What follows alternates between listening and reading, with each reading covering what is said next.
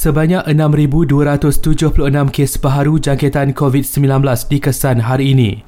Selangor masih kekal merekodkan kes paling tinggi dengan lebih 2,800 kes diikuti Kuala Lumpur dan Sarawak. 62 lagi korban dicatatkan hari ini menjadikan jumlah keseluruhan mangsa COVID-19 seramai 5,170.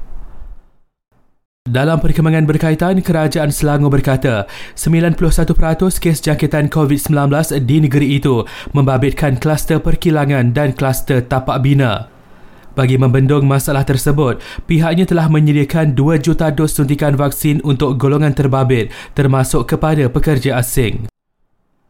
Masih di Selangor, kerajaan negeri menawarkan skim internet Selangor kategori M40 sebagai inisiatif bagi membantu rakyat ekoran pandemik COVID-19.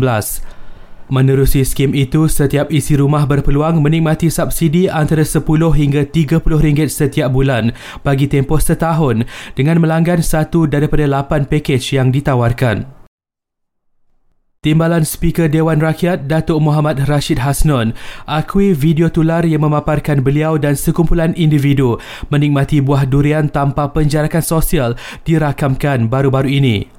Ahli Parlimen Batu Pahat itu memohon maaf kerana sebelum ini mendakwa ia adalah rakaman yang lama disebabkan dia memberikan jawapan tanpa menonton sendiri video terbabit. Perlis benarkan semua aktiviti solat berjemaah di masjid seluruh negeri bermula esok dengan kapasiti maksimum mengikut saiz masjid. Kerajaan Negeri Sarawak membenarkan majlis akad nikah dilakukan dalam tempoh pelan pemulihan negara namun perlu mengikut SOP yang ditetapkan.